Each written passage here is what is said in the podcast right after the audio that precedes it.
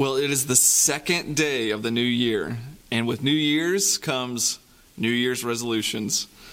And I'm sure you've had yours over the year. I've had some of mine over these years. And uh, just to give you a few examples, there's like exercising more, there's getting organized, learning a new skill or hobby, um, traveling more, quit doing something unhealthy for you. If you want to take a moment right now, since this is the online service, you can leave a comment on what your New Year resolution is. And um, I always find myself landing on something that wants me to read more books because I don't really enjoy reading books too often, but it's something I know I should be doing. And I really wish that somebody would just read a book to me, kind of like an audiobook kind of thing. So that's what I always want to do is read more books. And if you're joining us this morning, you are in for a treat because we are going to start you off on your New Year's resolution of reading more books by reading a book. And we have a good one for you. Uh, the book we're reading this morning is That's Good, That's Bad by Margery Cuyler. And uh, it's a good one, so let's, let's listen in. One day, a little boy went to the zoo with his mother and father. They bought him a shiny red balloon.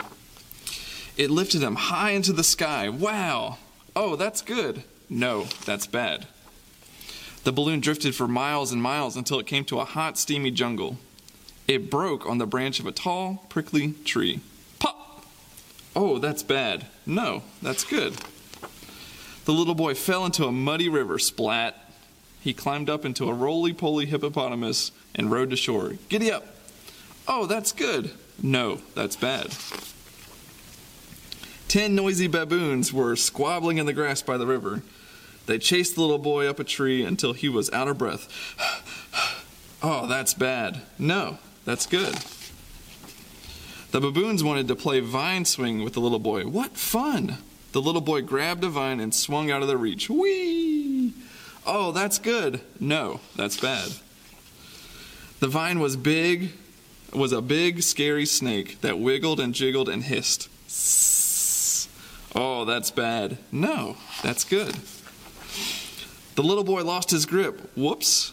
And landed on the back of a giraffe. Hooray!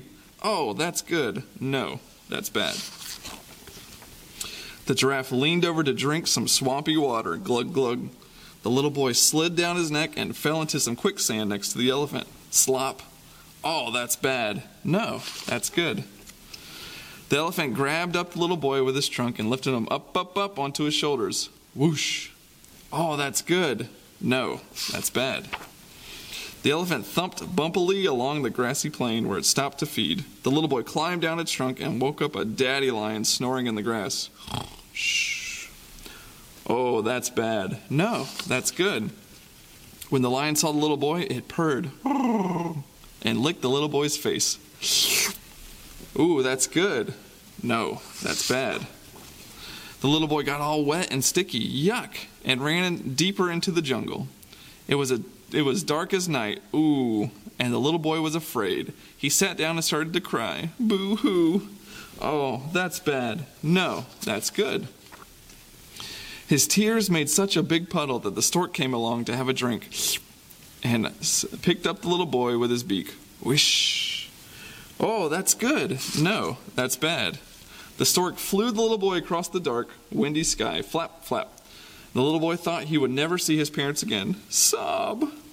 Oh, that's bad. No, that's good. The stork knew exactly where it was going, and it took the little boy back to the zoo and dropped him into his parents' arms. Plop! His mother and father were so happy to see them that they gave him a big hug and a big kiss. That's good. No, that's great. So if you had reading one book as one of your uh, resolutions this year, then congratulations. You've achieved your goal, and I'm really proud of you. But as we look at uh, this book, it's just a mental roller coaster, the ups and downs that we see. We look at something and we think, oh man, that's a good thing that's happening. But it turns out, no, that was a bad thing that's happened. And then we look at the bad things and say, man, that's a bad thing that's happening. And say, oh, no, it's actually a good thing that's happening. And, you know, it's not until we get to the end of the story where we see the whole picture on how all this works together. But it still doesn't stop us from seeing something right in the moment and saying, oh, you know what? That's a good thing. Or that's a bad thing. And it's not until we take a step back, look at the whole picture, where we can say, okay, all of this worked out for good. And that's what we need to do sometimes when it comes to trusting God. You know, we're getting small bits of the story, But if we take a step back and look at the big picture, then we can know that we can trust God and He has a plan for what's happening. But that's the kicker trust. You see, you and I, we're living in a time where trust is just not something that comes easy to us. You can't trust anything nowadays. You can't trust the news, the politicians, your government, the vaccine, uh, that 7 Eleven hot dog, or you know that extended car warranty call that you're getting. It's whatever it is. Fill in the blank with whatever it might be. It's hard to trust nowadays. But whatever we're going through with whatever situation can we trust god with it? Uh, or is it too hard to trust god?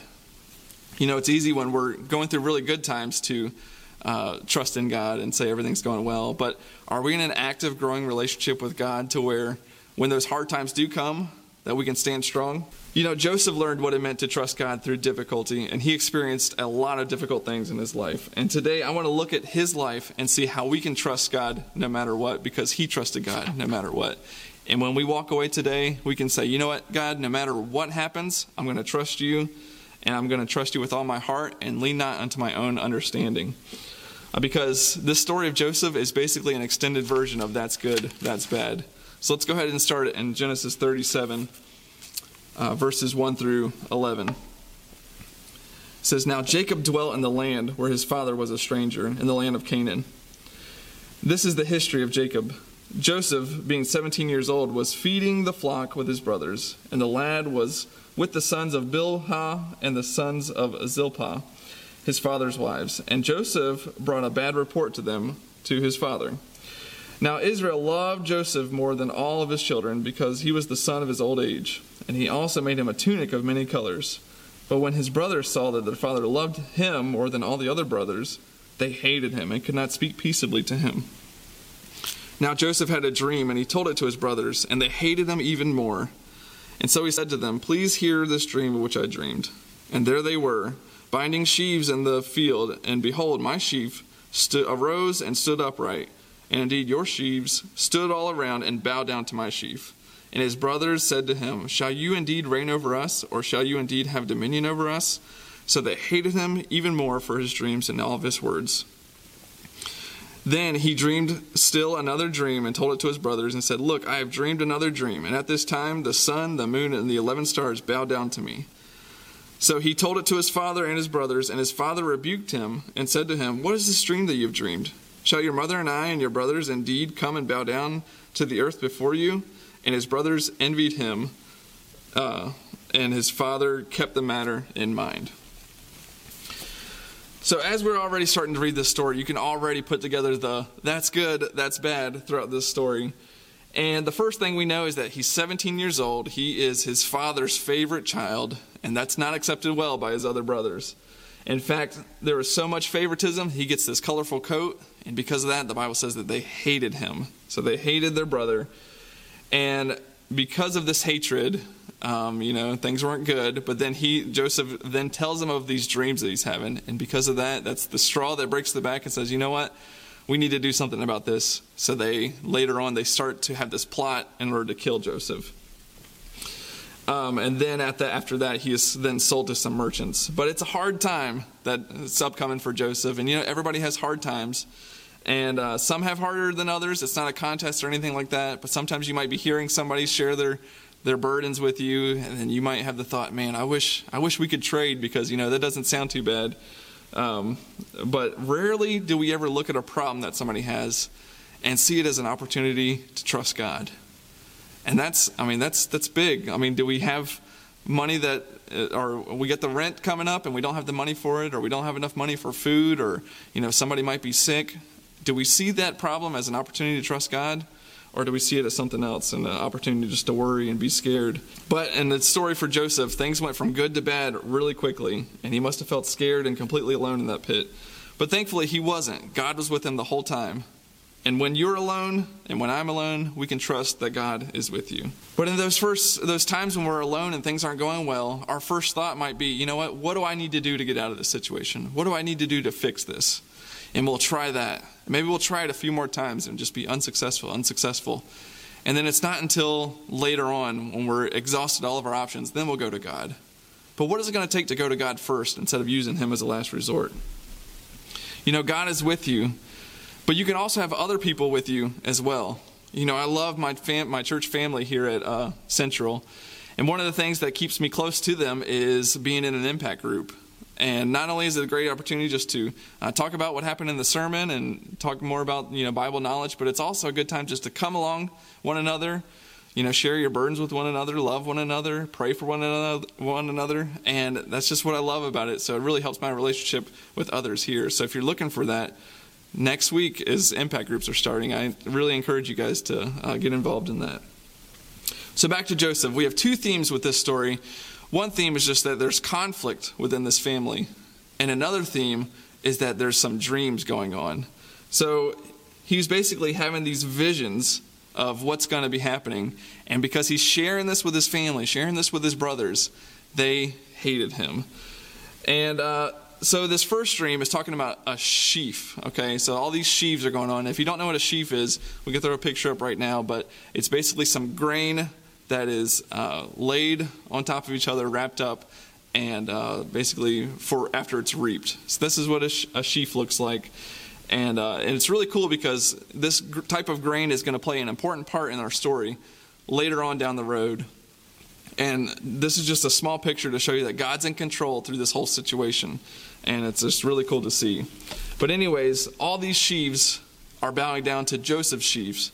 And it doesn't take a genius to figure out what this means. So the brothers like, so let me get this straight. We're all sheaves. You're a sheaf. I'm a sheaf. And you're you're saying that you're the chief sheaf. Is that what's going on here? And we're going to bow down to you. Well, guess what? I'm not happy about that. In fact, we hate you. And uh, their disapproval was very clear, and uh, just about this dream that was going to happen.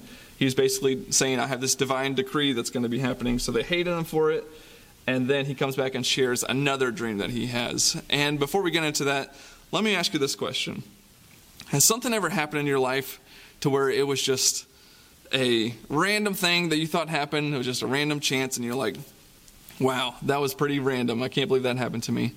But then later on, that same thing happens to you again. And you're like, huh, wait a minute. And then it happens to you a third time. And you're like, okay, something's definitely up here. Now, let me ask you another question. You have your phone, and it rings, and it's a number that you don't recognize. What do you do? Well, some of you are probably saying right now, you know, just let it ring, send it to voicemail, just don't answer it. And that's what, you know, the normal answer is. But you know what? Not me. I like to answer uh, those phone calls, and I like to know what's happening on the, on the other line. It's an opportunity for something. I don't know. I just got to know. So a couple years ago, my phone rings. I don't recognize the number, but it's a 757 number, so I answer it. And I say, hello. And they say, hey, Michael, what's going on? And uh, if this is your first time uh, you're, you're visiting you don't know me, my name is not Michael, it's Brian. So this was very interesting. So obviously, I answer back and say, nothing much. What's going on with you? And he says, Well, I'll tell you what's going on. My client is interested in your client's house. So are you still accepting any offers? So then I'm thinking here for a moment, okay, just focus for a second, Brian. Okay, your name's Michael. You sound like you're a real estate agent. This person wants to sell a house. Let's see what we can do. So then I reply out, well, who's asking? Who's this on the other line? And then uh, he says his name, he says what company he's with, and he says, I called about an hour ago, left you a voicemail, but I didn't, I didn't hear back from you. So I didn't know that he called. I didn't know I had a voicemail. But that makes this situation even 10 times weirder because at the time, my voicemail was of me basically singing a song saying that I'm not available.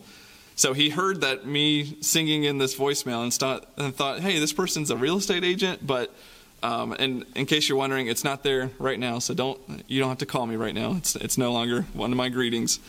Um, but then I asked, hey, you know, did you like my voicemail? I worked really hard on it, but he kind of brushed that off. And he's like, so are you accepting any offers? And I was like, well, I'll have to get back to you.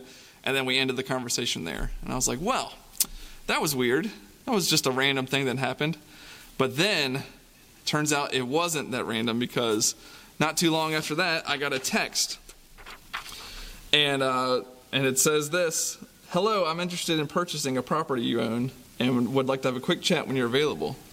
So then again, I, I like to be a part of this, and I say, okay, on a scale of 1 to 10, how interested would you say that you are? And they said, 9 to 10, can you tell me about the condition? And I say, oh, sorry, I have another client who, who answered 12, so I think they're going to win it, so thank you for your interest.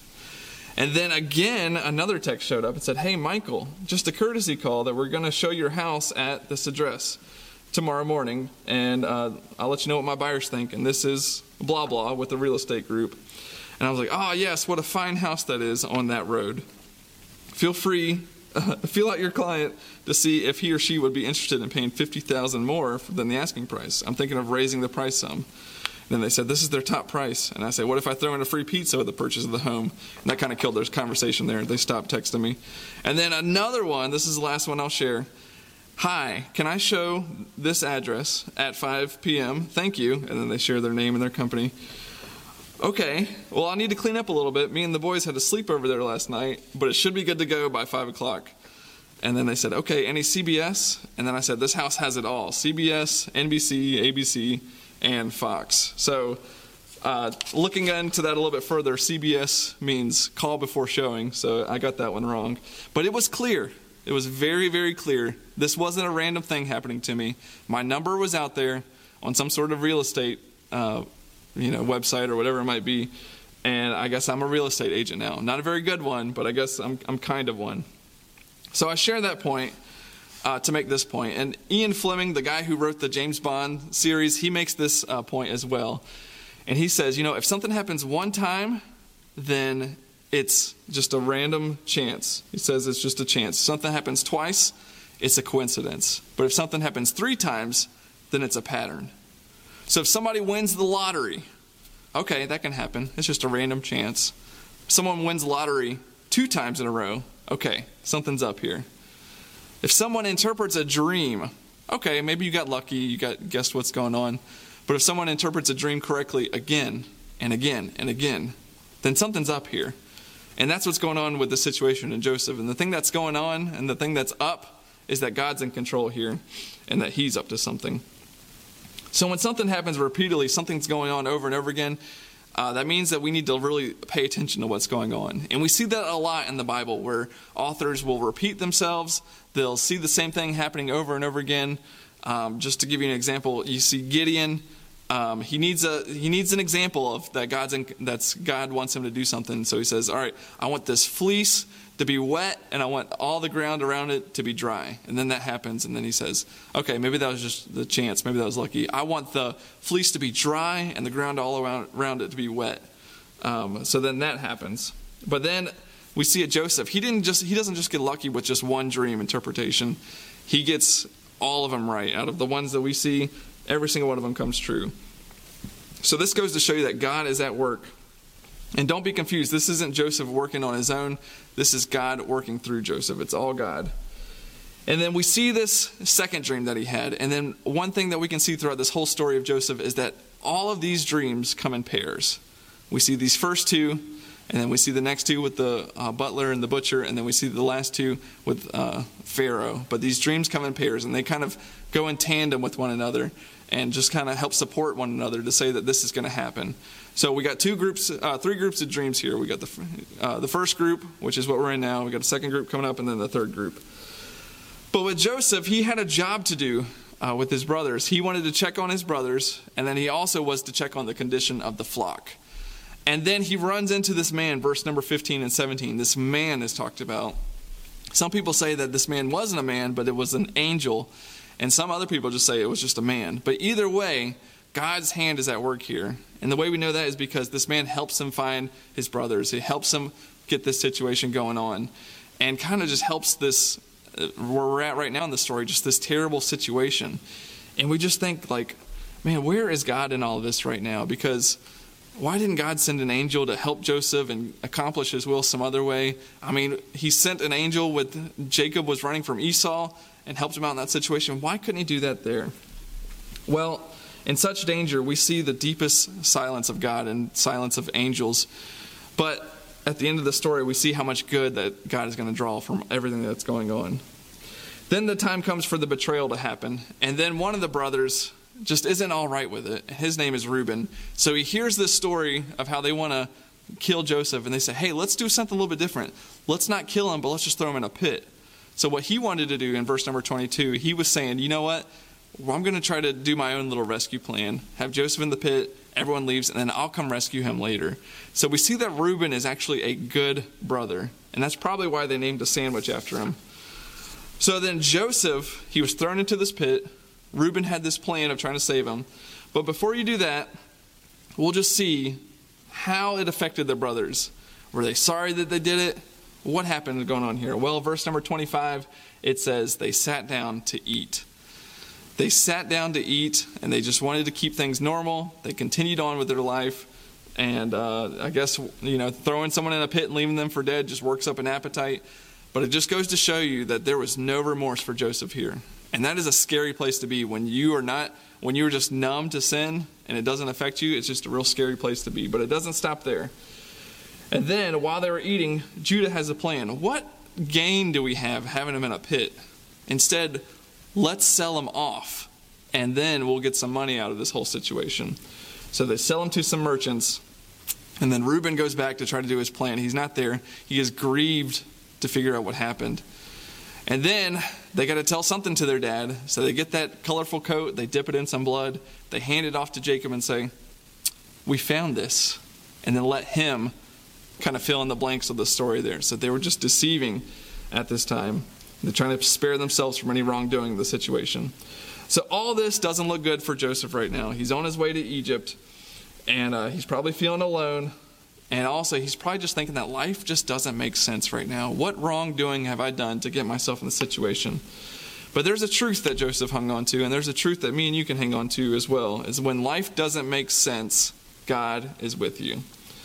And when we read on, we can see that that was true for Joseph, and God was with him and gave him great success. Let's continue reading in uh, Genesis 39 1 through 6. Now Joseph had been taken down to Egypt, and Potiphar, an officer of Pharaoh, captain of the guard, an Egyptian, bought him from the Ishmaelites who had taken him down there.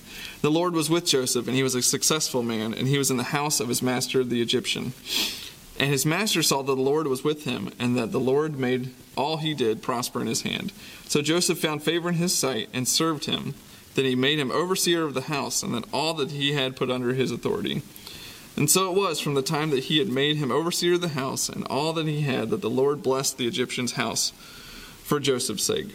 And the blessing of the Lord was all that he had in the house and in the field. Thus he left all that he had in Joseph's hand, and he did not know what he had except for the bread which he ate. All right, so things were going well at this moment, and if we stop the story right here, it could be somewhat of a happy ending, but we still wouldn't know if all of his dreams had come true yet. Um, but then someone enters the equation. It's Potiphar's wife, and it's this woman who's so naughty, the Bible doesn't even give her a name. She's Potiphar's wife, and she starts making advances at him because we see that Joseph, he is a, a handsome man. So she makes several advances at him, and he rejects, makes the right choice every single time. And it says day by day that she would do this, and she would try to just bring down his defenses a little bit. Hey, why don't you just lay down next to me? That's all. That's all. Just lay down next to me. And uh, you know, temptation came, and he always made the right decision. And he even wanted to uh, not be in the same room with her anymore. He didn't want anything to look bad, no accusations to even be possible. So then she got a little bit more aggressive, grabbed at his clothes, and then ripped his clothes. And he had a decision to make. And good thing he had integrity. And he, he said this How could I do such a wicked thing and sin against God? So having integrity is really important, but also it's it's kind of a funny thing. It it means something to some people, but other people it just it's a joke. It doesn't mean anything to. What's your integrity worth to you? Are you going to cheat in order to win a game? Are you, uh, if you're given too much money back at the checkout, do you return it?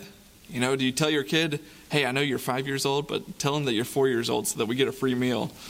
Um, integrity is an important thing. I'm going to share a quick story just of uh, the tennis player Andy Roddick. Back in 2005, he was playing in this tournament in Italy, and he was playing against Verdasco, his op- opponent. He was uh, supposed to win, he was the favorite and it got down to the match point, and then uh, Verdasco hit it, and it went out, and then the, yay, he wins, but then he stopped everything, and everyone was like, "What's going on?" And he says, "Nope, that was actually in. Check it out." So he made sure everything was right. He told the ref, the ref fixed it, and now this dude had another chance to win, and he took advantage of that. And Verdasco actually came back and won after that. So his integrity cost him tens of thousands of dollars, and even more if he were to go on and do better in the tournament. But we might be looking at that story and say, man, that's crazy. And I think of my own professional sports teams that I like and say, come on, man, take the win. We need this. But it just goes to show you to Andy Roddick that uh, integrity was way more important than money. And integrity was really important to Joseph, too. And he had a hard choice to make. This woman aggressively went after him. So what did he do? He doubled down on his decision. He ran. He got out of there. He fled. He didn't grab no shoes or nothing. He was gone. And he, uh, he made the right decision. But sometimes when we make that right, wise, godly decision, there's still consequences. And that's unfair. You know, I wish there was a verse that we could look up right now that we could counter reference this and say, if you make the wise, godly decision, then you will never experience hard times. Everything will work out. But that verse doesn't exist. It was his word against her word, and obviously her word was the winner. And then he was thrown in prison. But God was with him in this situation. And you think, how is God with him in this situation? That sounds terrible. Well, first off, he was with him because of the circumstances of him being thrown in jail. Because back then, if the servant was sleeping with the master's wife, you didn't go to prison. You didn't collect $200. You get put to death, okay? And it even says in there that Potiphar's was uh, burned with anger. So, how did that not happen? How did Joseph not get put to death? Well, the answer is that God was in control and his hand was upon him and to preserve, preserve his life again. So then we see God start to give him success in the prison. And there was these other guys that were in there and they were having some dreams and now we're in group two of our dreams that we're having. He interprets those dreams. They come out correctly. We got the butcher and the baker. Doesn't work out or uh, sorry the uh, baker and the butler. It doesn't work out well for the baker but the butler gets restored to his position and, uh, and he says hey when you're up there please tell pharaoh about me please remember me but the butler does not so Joseph is still in prison for a couple more years, and it must have been tough, but he had to know hey, God's in control. I can trust him. But then we start to see how things uh, work out for Joseph. He's probably still feeling alone. You know, life didn't make sense, but he was about to have his big moment to where he was made for this, where God brought him here for such a time as this. And when the pressure is on for Joseph, the pressure is on for you, for me, you can trust that God is with you. Let's read in Genesis 41, verse number 9. It says, Then the chief butler spoke to Pharaoh, saying, I remember my faults this day. When Pharaoh was angry with his servants, he put me in custody in the house of the captain of the guard, both me and the chief baker. We each had a dream in one night he and I, each of us dreamed according to the interpretation of his own dream. Now there was a young Hebrew man with us in there, the servant of the captain of the guard, and we told him, and he interpreted our dreams for us. To each man he interpreted according to our own dream. And it came to pass that he interpreted for us, and so it happened. He restored me to my office, and he hanged him. Then Pharaoh sent and called Joseph, brought him out quickly out of the dungeon, and he shaved, changed his clothing, and came to Pharaoh. Pharaoh said to Joseph, I have had a dream, and there is no one who can interpret it. But I heard that you can understand a dream, so interpret it. So Joseph answered Pharaoh, saying, It is not me. God will give Pharaoh an answer of peace. And then he goes on to tell him the dream that he has. So Pharaoh called in all these experts in order to try to, you know, understand his dream, to interpret his dream. He called in magicians and whoever else it might be. Um, but then, finally, this butler's memory is jogged and say, wait a minute, I know a guy. There's a guy that's down in prison right now. Might be able to help out. So then he brings Joseph up, gets him all cleaned up, and then he shares these dreams with them. He says, You know what? I've had these dreams of cows, these dreams of grain. And then Joseph says something important. Yeah, we can we can tell you what it means because dreams is God's domain. All the interpretations belong to him. If he wants to let us know what that interpretation is, he will. And he did because the Lord was with Joseph. So he says there were seven these fat cows and then seven of these skinny cows. And then the seven skinny cows, ugly cows ate the fat cows. And then kind of the similar dream with, dream with uh, seven of the fat stalks, seven of these skinny stalks. And then he says, you know what? These are kind of similar dreams. We're going to have seven years of abundant resources, abundant food.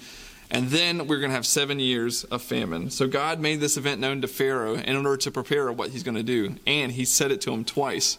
Remember, once a chance and then continue on as you say more things and gets more and more real. So then they recognize the wisdom of Joseph. They put him in charge in order to try to help carry out this plan. And you know, standing before Pharaoh like that, it must have been a lot of pressure. And because he was willing to trust God and give God the interpretation uh, that he got from God, so many people would be saved because of this famine, including his own family. So if we were to continue reading on the story, we would see that all of it came true, that we did see those seven good years and then the seven years of famine. And then, because of that famine, it led jo- uh, Joseph's family to come right before him. And after a few weeks of back and forth, it was quite the family reunion. Um, but then Joseph, you know, couldn't take it anymore. He revealed his identity. He forgave them for all that he did, and then he said these words to them, which is true for the whole story of Joseph. It says, "You intended to harm me, but God intended it for good." So, because of their wise administration with Joseph leading it, they were able to save so many people because of this plan that God had for him. And you know, this story is tough. It might have some of us thinking, like, if God was really with him, why did all those bad things happen to him? And you know, I don't really have an answer for that too much because hard things happen and it's just something that we have to deal with. And uh, God does allow suffering to be in the world, but this isn't God's uh, first and foremost plan. We're all in plan B right now because God's first plan was perfection. You know, in the Garden of Eden, everything was absolutely perfect. But then we messed that up. You know, we sinned, and now there's sin in the world, and there's going to be suffering in this world. And uh, there's even suffering for God's own Son. You know, He sent Jesus just to suffer for a, a punishment that we deserve, but that's because He loves us. And, uh, and he also loves us and he promises to be with us no matter what's happening in our lives. And if we read this story and we focus on all the bad things, then we're missing out on the, uh, the true meaning here. So God is taking bad things and making good results. And it tells us that he's in control. And he puts this family in this situation to help save so many other people. So, my guess is that most of us aren't going to find ourselves in front of a king whose the fate of the nations are in the balance and we have to interpret dreams about cows. You know, that's probably not going to happen to us. But we do face pressures in our life. And even Jesus faced pressures as he stood before these religious leaders and these uh, powerful people and um, some trials that he had in the last days of his life. And even the, um, the apostles did as well as they went out and tried to share Jesus with others. So the pressure we experience may not be the same, but it doesn't mean we don't face pressures. But when the pressure's on, we can trust that God is with us. So let's review this story, shall we? So Joseph, he was loved by his father. That's good. But then he was his father's favorite, and his brothers plotted against him and threw him into a pit. That's bad. The pit was empty. I guess that's good. He was sold to some merchants uh, far away from his family. That's bad. But he brought he was got brought to Potiphar's house, and he was put in charge of everything. That's good. But then Potiphar's wife, she lied and got him thrown in jail. That's bad. But in the jail, he was made in charge of all uh, the inmates. That's good. Then the butler forgets him. That's bad. But then the butler remembers him, he's brought up, and he interprets Pharaoh's dreams, and he saves so many people from a terrible famine that's coming. That's great. So, throughout history, God has been faithful and He keeps His promises to us. And one thing I just want us to take away today is that you can trust God no matter what. And that's tough. You know, sometimes we go through really hard things and we just got to tie a knot onto that and hold on. Uh, but God, He loves us, you know, from being powerful enough to create the whole universe to being personal enough to want to have that relationship and love us through Jesus. God has proved that He can be trusted in every circumstance, and God has a plan. Sometimes we just get this much of the story, but for us to know that God is faithful and that He is worthy and we can depend on Him, we can trust in Him, so that we only see this much, but we know that there's this much going on, and for us to take a step back and say, okay, God, I don't quite understand. I don't know what's going on here, but I'm going to trust you because I know you love me. I know you know more than me. And, uh, you know, it might be tempting to stop trusting God in those hard times, but that's when we need to trust Him the most because what doesn't make sense to us makes sense to God. So now the question comes to us what do we need to trust God with right now? And when those difficult times come, are we going to fold under the pressure and try to do things ourselves and try to work ourselves out of the situation? Are we going to take a step back and say, God, you know what? I don't understand what's going on, but I know that you're in control, and I'm going to trust you for that. And I hope it's the latter because God is worthy, He's faithful, and uh, we can trust Him. So let's spend this new year trusting God no matter what. Let's pray. God, we're so thankful for who you are and just your promises, and we can see your faithfulness, uh, your sovereignty throughout this story, God. But we just pray that in our own lives, that when we're going through those tough situations, that we can just be reminded that you're there for us, God, and that um, whatever it might be, that you're with us, and uh, we don't have to go it alone. Uh, just help us to know that, uh, just when it even seems the hardest, God, that uh, you're there with us and we can trust you no matter what. God, we love you and we pray all these things in Jesus' name. Amen.